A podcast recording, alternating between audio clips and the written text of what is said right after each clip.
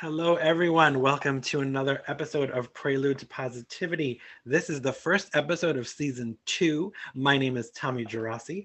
My guest today is returning. He was a guest on season one, and we had so much fun.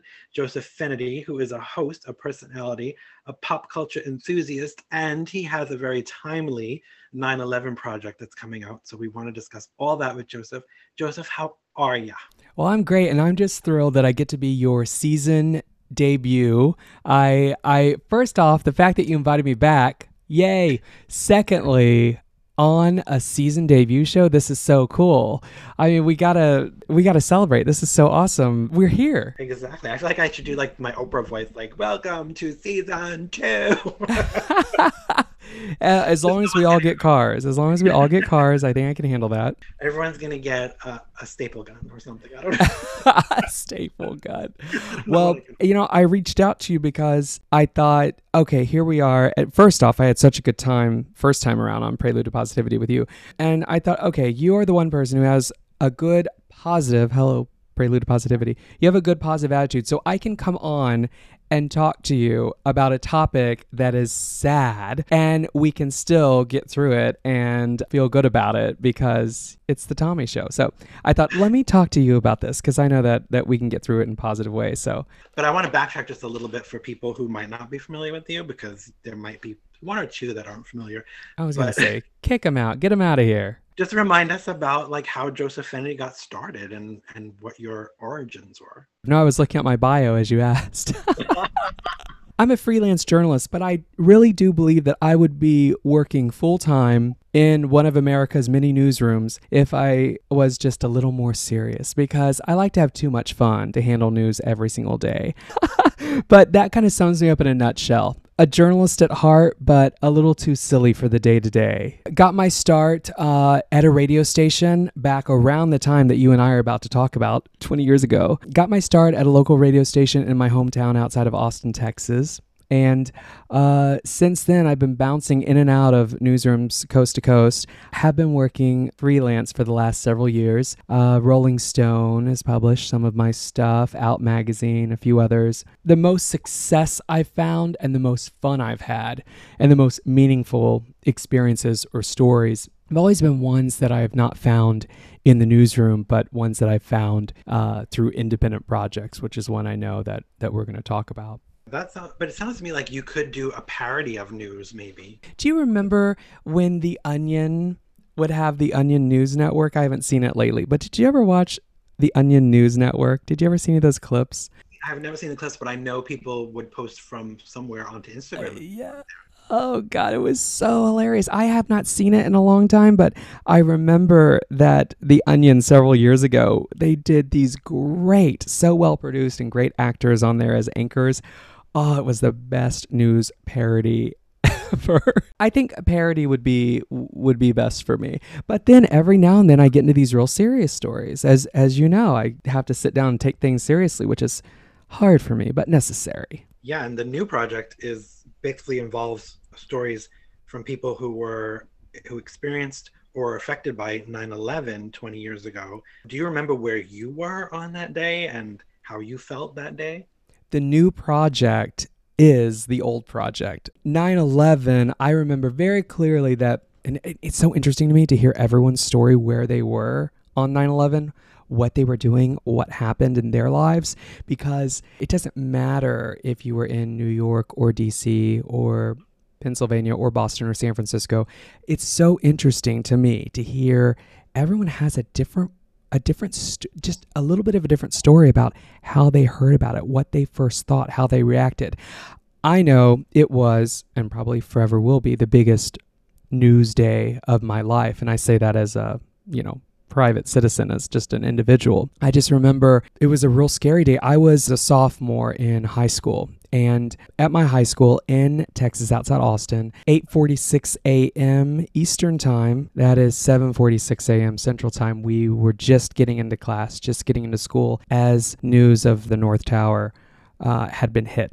So I remember thinking, only being on this planet for 15, 16 years, it felt to me like the end of the world. It really felt like, okay, nothing is safe. And more memorable to me as we sat in the classroom and as we were watching this unfold on TV, what I noticed most was one, it wasn't just the drama unfolding on TV. It was, I saw the adults around me, the teachers, the administrators. I saw things were different this time, even though we were Uh, almost 2,000 miles away from where it seemed that this was unfolding. There was an energy in the air that felt like nothing I've felt since. And it was a feeling that, oh no, maybe we're not that safe. And by we, I also mean I. Maybe I'm not that safe. And it was a defining moment, even though turns out I was not anywhere near quote unquote ground zero. But when you are 15, 16 years old and you see a plane fly into the Pentagon and you know that the Pentagon's job is to defend and you go oh my god. So i guess that's the 9-11 generation right? You you grow up in the middle of that and you go okay everything's changed on this day and i don't quite feel safe. Yeah and there was a moment where i think they thought that every major city was going to be hit right? So they thought it might be a bigger plan that they had. That was the thing that i think was most scary is that like things were unfolding at a fast pace and you didn't know when the next shoe was going to drop or what it was going to be. Yeah, and even for days after, I think it was still that way where we, the uncertainty of what who else is out there. And still to this day, you know, there there are um, security precautions that go up on the date September 11th for fear of additional attacks. And and so going back to where I was that day, I was just in a state of looking around. I was always uh, a very curious kid and I was always, um, with all due respect to my fellow classmates, I felt like me and a few others who were always maybe a little more mindful of of the news and what was going on. I was a news junkie as a kid, right? So I understood very clearly what was going on, and what was going on is one, no one knew what was going on, and two, nothing felt safe. That's kind of where I was as things unfolded in 2001. Then the story behind the project now. It this happened pretty soon after. It, you did it the same year. 2001 i'm i'm in small town texas outside austin and i'm like what am i going to do? Like this is a horrible national tragedy. What am i going to do? And i'm looking around and there are people donating. They're volunteering their time. They're donating money. They're donating things. They're they're rebuilding cleaning up helping. Again i'm a kid a thousand miles away and i'm thinking what am I going to do? What do I have to offer or contribute or how can I assist? How can I help? Something I still think to this day as a grown up. I'm like, okay, what can I do? How can I help? What is missing here? What was missing for me was one, I knew that donating blood or donating time uh, wasn't uh, going to cut it for me. Donating money, I was 16 and didn't have any money. So I'm like, wh- where do I fit into this in in terms of where can I help? Or as we say these days, how can I be of service? Like, what can I do? What was missing was the kids, the youth I'm sitting at home as a kid watching CNN and then headline news and then all the others, and I'm going, these are adults talking to other adults. That's all it was. The reporters and anchors were adults and they were interviewing other adults. And I thought, well, where are the kids? Where's the youth of America? Where are the kids that were near the Twin Towers on September 11, 2001? Where are they? I got to talking with my school district and I said, we've got to do something. We need to go find the voice of America's youth. We need to go hear their firsthand stories. I eventually was able to get my school to agree to me doing an independent study and heading to New York City and going to Stuyvesant High School. And this occurred, you asked earlier when it happened. This all happened within the first six months of 9 11. So I ended up in Stuyvesant High School in lower Manhattan, as you know. For those outside of New York City or who aren't familiar with the story, this school is essentially, as one documentary put it, in the shadows of the Twin Towers. Just blocks away from the World Trade Center. That's where I went and I met up with kids my age. So it was a 16 year old talking to other 15 and 16 year olds and really getting a much better sense of kind of how how is this impacting someone like me and at the time I was a kid so I wanted to know how is this impacting the kids so I went home to Texas with hours of footage of these interviews I came home with all these great interviews. Did it as a school project. That's what it was. It was quite well done. So well done, in fact, that it later became a documentary film. And that was that. That was 2001, 2002. Life goes on, right? Now, here we are at the 20 year marker. I've dug into this footage and I've found clips that were not used originally. And the goal now with 911tapes.org is to get these old interviews out there and heard. And did you fly from Texas to New York and you felt like it was okay to fly at that point? It was a weird, let me tell you, it was a weird time to fly, as mm-hmm. anyone can remember. It was a very strange time to fly in 01 and 02. No, I didn't feel safe flying uh, that soon after 9 11. Nothing felt, um, nothing felt all that comfortable after 9 11. And I'm not just talking about the weeks, but months, right? And you and I have also talked about the similarities between 9 11 and COVID. Right, yeah. how we kind of, it's the same thing where we felt unsafe. We also woke up to the idea that as Americans, we do have privilege that normally we don't deal with that stuff. That's not a day-to-day thing. It's not a weekly thing for us. It's it's events that happened that devastated us. But there are countries that live like this all the time, and we also get this feeling of being kind of just totally invincible as Americans at some points, and we realized we were vulnerable in both of these situations. Do you think that most people correlate these two things, or do you think you and I are the only ones that think like? Well, you know, it's interesting. You said 20 years ago you made some extra money because you picked extra hours because certain people couldn't be at work. That kind of sounds like now, doesn't it? It affected the same things because we changed the security of travel the last time, and this time we changed the health of travel. I, I remember like you know, when it was Avis or Hertz or one of the rental car companies last year at the beginning of all of this, tell me they came out with something called Avis Clean. And I was like, oh my God, this is serious. they, they came out with the whole branding of, of um, or maybe it was Alamo Rental or whatever. It was like, whatever the company's name was, clean. And then I go to American Airlines website and they have the Lysol logo uh, near their safety. And I'm like, oh my God, things have forever changed. And I was just on a flight, by the way. Here we are in 2021. It's still a, a, a changed world. And anyone listening to this, if they're truly listening, I don't think they're going to take away that you or I are uh, are comparing uh, 9/11 to COVID-19. But I do think that there are several similarities because a major event that impacts a lot of people is a major event that impacts a lot of people. And also learning because we learn so much from each of these things. Oh, I know. And and who knows by the time you and I listen to this podcast another year later if even some of the things we're saying how weird it might sound or how incorrect it could be because I remember when COVID-19 first became an became a known issue in the United States. And I remember when I'm out here in California, and I remember when our governor essentially put us on, I guess, what may be referred to as a lockdown. I don't know if that's entirely accurate, but that's kind of a stay at home order essentially. Our mayor simultaneously put us on a stay at home order.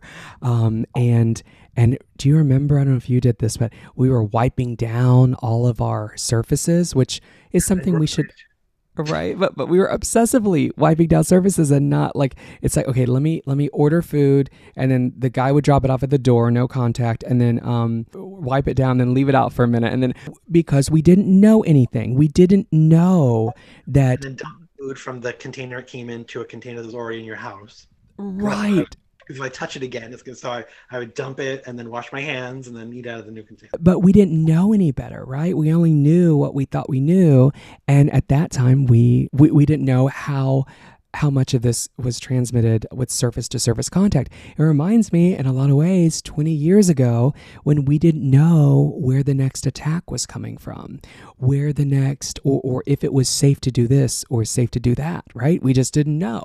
And so I think it brings us to our knees, these events, these moments in our in our history and in our lives. It just it can rock you. Like now we have these variants that are coming out every seems like every week we have a new one. This I heard this third one now, so we just don't know.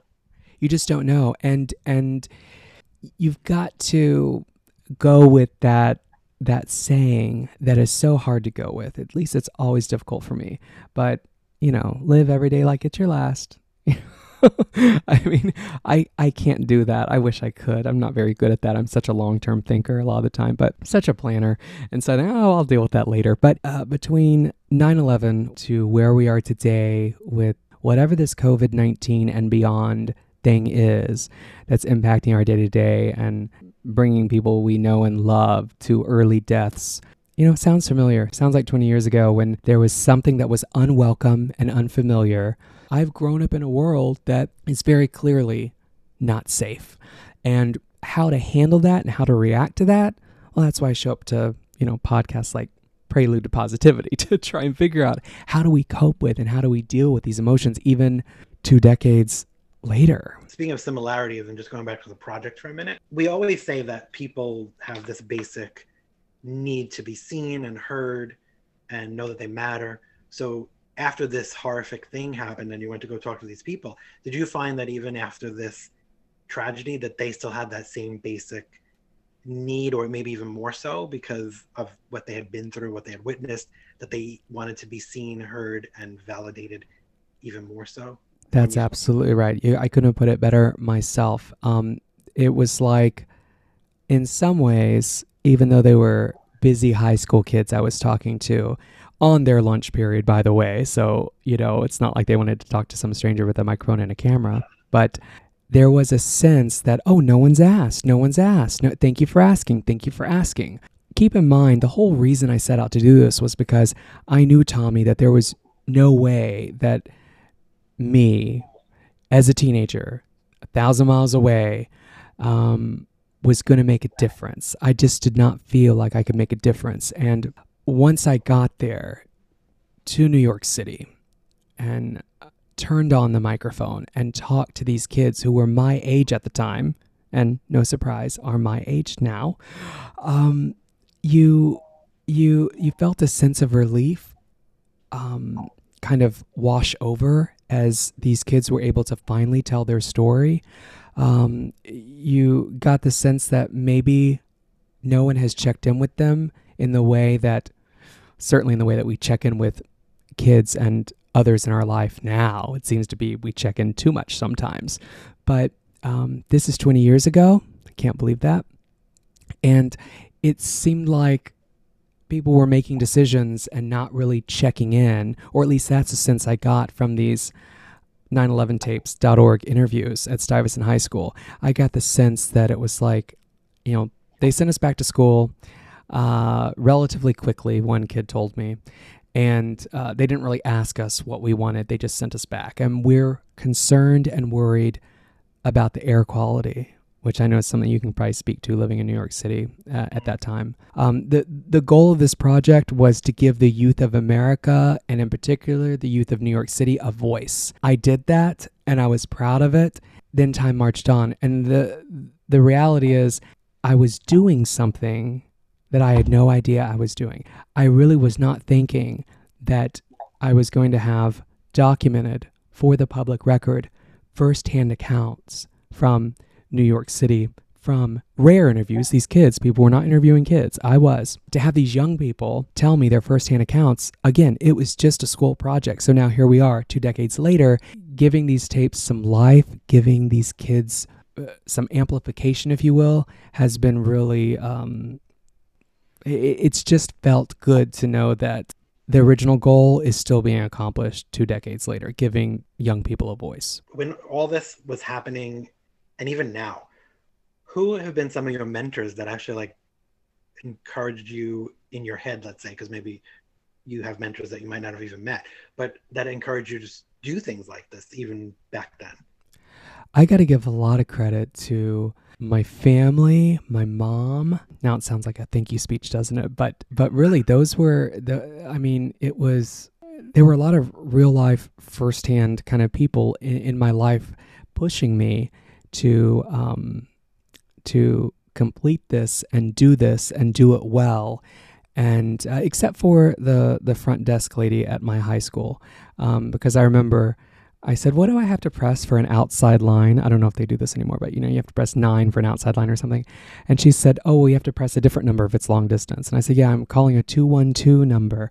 And she said, You're calling New York? What? You can't call New York. What are you doing? Why are you calling New York? And I said, of course, back then, I, I not much has changed with me. I told her, I said, "Don't worry about it." I said, "I'm setting up some interviews in New York. It's about this project. Don't even worry about it." She's like, "No, students can't call long distance." And uh, story of my life. But um, so so with the exception of her, um, uh, who who tried to stop me from calling long distance to New York City, um, I would say there th- there were teachers that I worked with. The principal of my high school was so supportive. The the technologist, the primary teacher who kind of co-sponsored this project who I still speak with today. She was so she was so influential because honestly Tommy if this had not happened uh, and I'm not talking about the events of 9/11 but I'm talking about how I handled them how I reacted to them um, how I turned something really horrible and devastating into something that we could um, maybe talk about in a way that we hadn't before or hear from people who who were in the back of the auditorium that media wasn't talking to could speak to these young people give them a voice I was allowed to do this by my mentors and by my parents and by my teachers and administrators at my school. And if I hadn't been allowed to do that, I don't know if I had not been encouraged, allowed and encouraged to do that, I don't know if I would have accomplished some of the few accomplishments I've actually made in my life since that time. Those things kind of keep you going in life and and to this day, whether it's been, you know, working at CBS or living in LA from small town Texas or being heard on Sirius XM or published in Rolling Stone or whatever else that I think is a highlight in my life professionally. I don't know how to tell you this, but it's the high school project from 2001 and 2002 that I'm most proud of. And I never thought I'd say that, but that, it's the truth. Here I am, you know, Tommy, you didn't know me a couple years ago but we're sitting here talking about my project from 19 years ago. So the the people in my head were the people in my life, and I have them to thank because they motivated and encouraged me to follow a good idea. So would you say your mentors are also your source of inspiration, or do you have other sources of inspiration that keep you that have kept you motivated in the direction that you're going?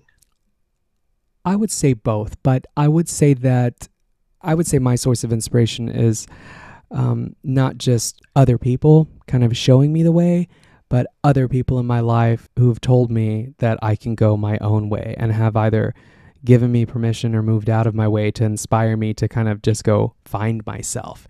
And part of doing this interview with these kids, you know, as a kid, it was not easy. It was at times a bit scary. I'm talking about the entire project, right? So I'm talking about traveling on that plane six months after 9 11, walking up to strangers, talking to strangers, getting this edited, getting it on the local news, getting all this going and completing a really huge project in a really little town. It was not easy, but it was necessary. And it was one of my first lessons of knowing maybe a little bit about your calling, knowing your strength trying to identify what a strength is and trying to figure out how you can contribute and trying to walk away from a situation or move on, move on to the next chapter and know that you've done your best. Like, okay, I didn't have any money to do- donate at the time to first responders. I didn't have any. I, I didn't have a way to donate blood. I didn't. Uh, I couldn't donate time. I was over here. I could. But okay, great. What can you do? And I figured out that fall and that's following spring in 2002 what I could do. It sounds like all of that too takes a lot of confidence, which is like another theme for this season two that I'm going to explore with people. So I wanted to ask you, how do you find the confidence to do these things? Like ask the pilot to go into the cockpit, ask Willie photo, right. ask your principal or guidance counselors or whoever you had to ask at the school if you could even do this project fly to New York. Like, where do you find the confidence to do that? I don't know. And I honestly don't know if that question is even applicable to me all the time because what comes off as confidence, what I tell myself is confidence, and being confident is it's not always that. You know what I mean? And not to get too complex or too deep on the debut of season two. Maybe this is part two of season two. But um, sometimes you just have to be confident in a situation or in a decision, even just a little bit confident, and then hope that other things flow into confidence. Does that make sense? So if I walk into a situation, I'm like, okay, I'm not confident, but I'm confident in doing the right thing. I'm confident in knowing I'm doing the right thing. So, for example, 911tapes.org, the Stuyvesant tapes, the, the interviews I did, I was not confident with every single step in that process, Tommy. Pre production, uh, getting permission, get, get, flying out there to New York. But I was 100% confident in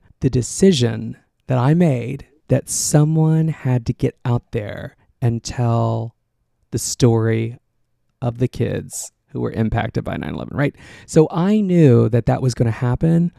Maybe the answer to where my confidence comes from.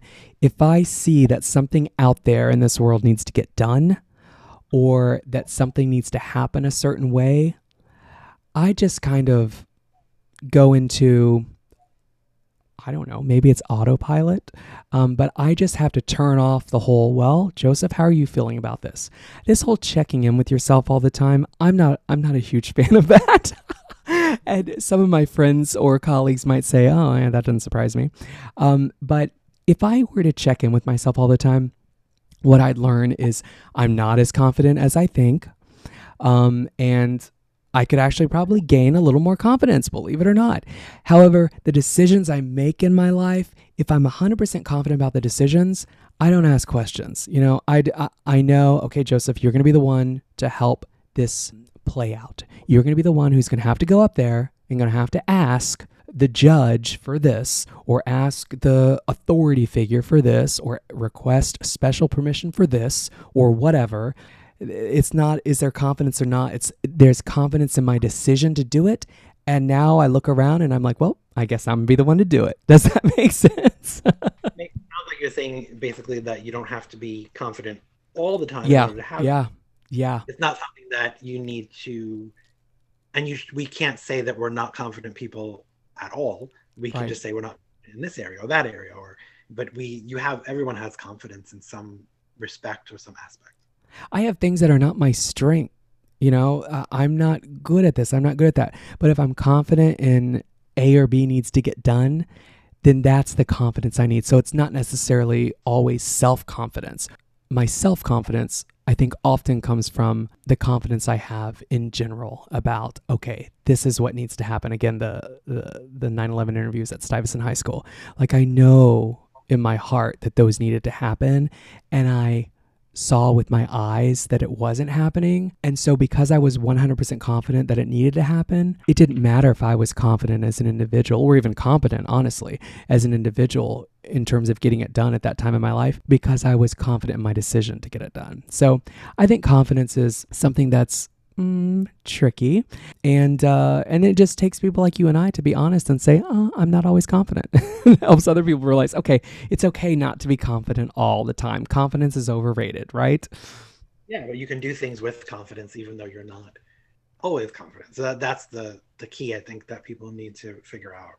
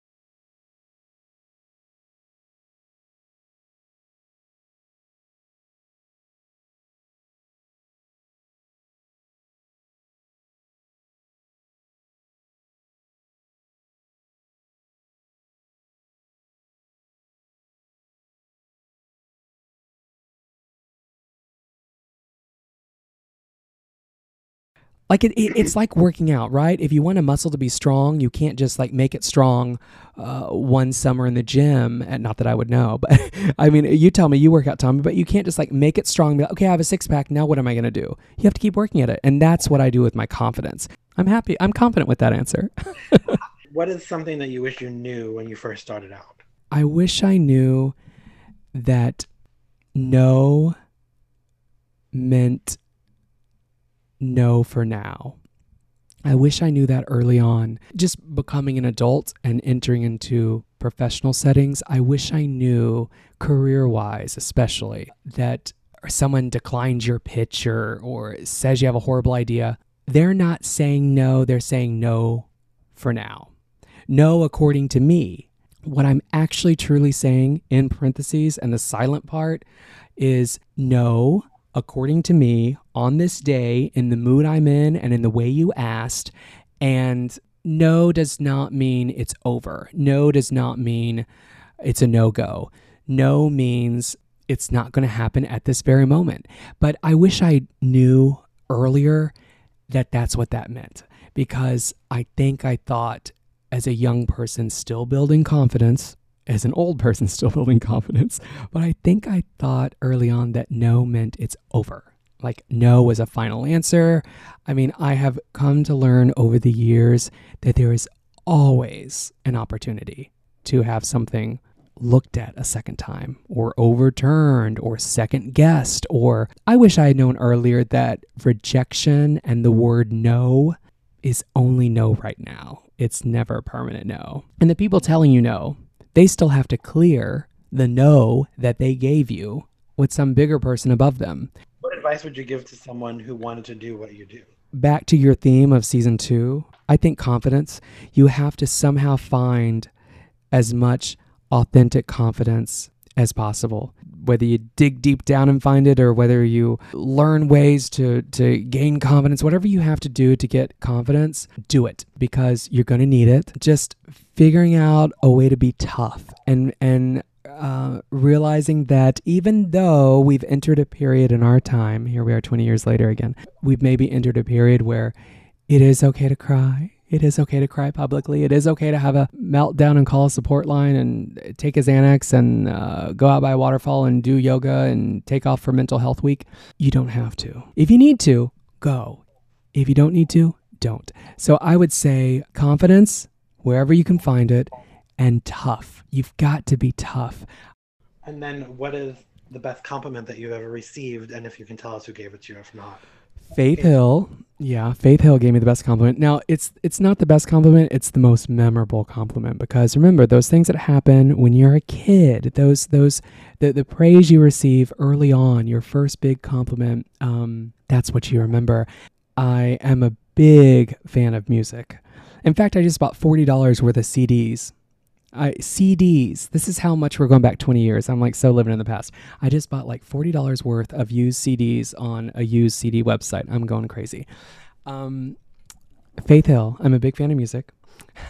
I'm a big fan of country music. You know, I grew up in the '90s, so it was all about the Reba, Wynonna, Faith, Martina, all the all the women out there. So I'm a big country music fan. Uh, I went to a concert when I was a kid, and I went up to Faith Hill. of course, I did hey, Faith, it's me, Joseph Fenity. I said, Faith, Faith, can I have your autograph? And two things happened that day. Three, I got her autograph.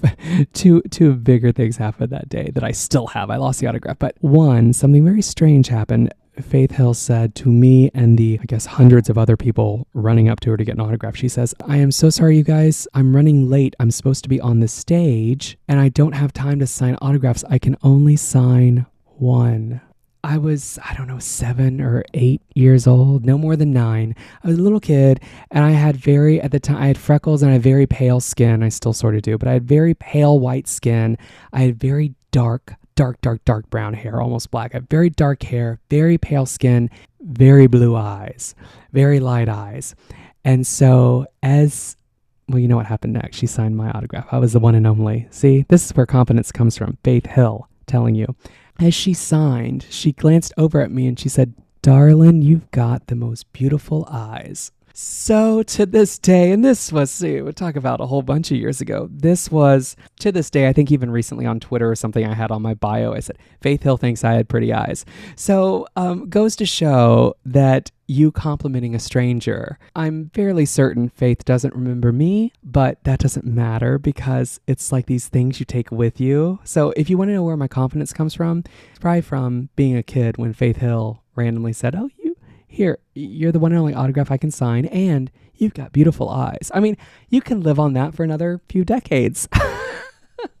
but in all seriousness, the biggest compliments are like when someone have a good friend. She and I worked at a TV station together several years ago. And what she said to me one time, you know, you've got a great ability. You've got a great ability to connect things that seem to others irrelevant or that they don't have a connection and you can connect it. And she was talking at the time about a story we were working on, and I was able to find um, a way to produce this story where we could connect all of these dots that were very easy for me to connect. But she reminded me that others didn't see it that way, and it took me to connect those dots or to raise those voices or to produce that film or whatever. Compliments like that, you know, when someone compliments you, I mean, look, it, it feels great when someone says, Oh, you've got nice eyes, or you look pretty today, you look cute, aren't you handsome? You know, when you get a physical compliment like that, that's that's really fun, you know. It's like, oh, good, right? When someone says, "Oh, Tommy, have you been working out?" Okay, great. But those don't last. You don't remember those. You just don't, it, unless it's Faith Hill telling you you have pretty eyes. But the ones that do last, are like what my colleague and friend told me about. You can connect the dots better than anyone else I've ever met. Compliments like that, right? Compliments when it's about your character or your ability, those are the ones that that mean the most to me. But the most memorable is Faith Hill telling me I have pretty eyes. I mean, hello, I've said it like five times just in this podcast. Clearly, it's going to be memorable now. and can you just remind us where to find you online and then the project and So you can always find me at josephfenity.com. And for those of you just listening and not looking at any documentation or whatever you call that, what do you call it a podcast? It's not documentation, the liner notes. If you don't if you don't have a visual, yeah, if you don't have something in your hand, um, it's F E N I T Y, Joseph, F E N I T Y.com at Fenity on most social media. As we're recording this, we're reaching the 20 year marker of the events of September 11, 2001.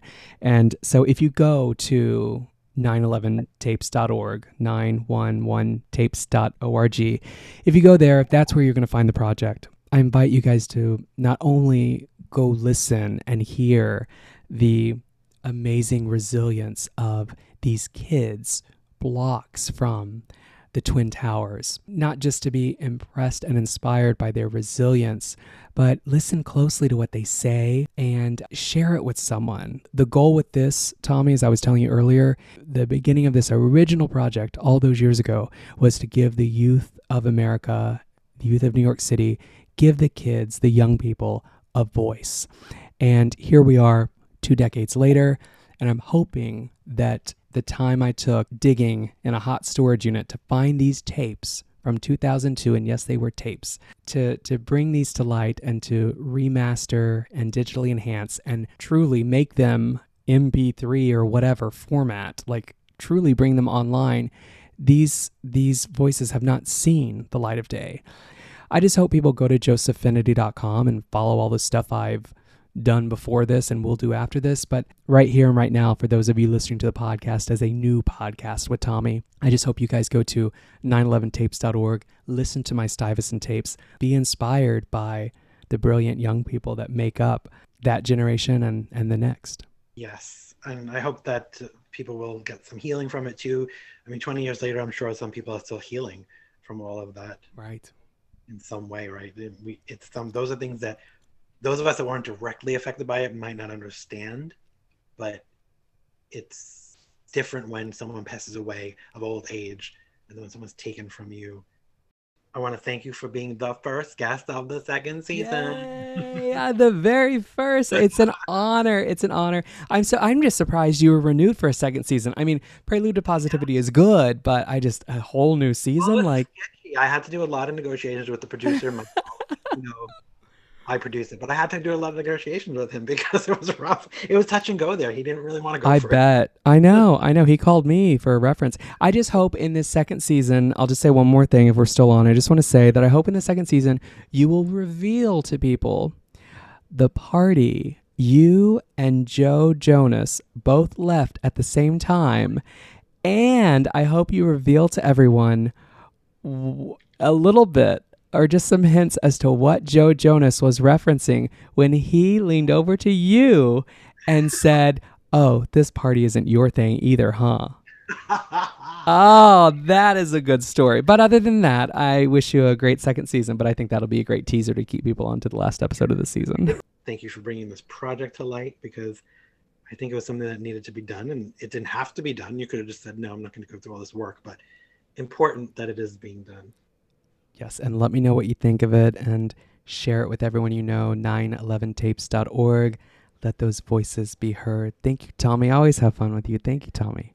Everyone, thank you for being for listening and hopefully you'll enjoy future episodes as well as this one. Thank you so much. Good night or good morning wherever you are.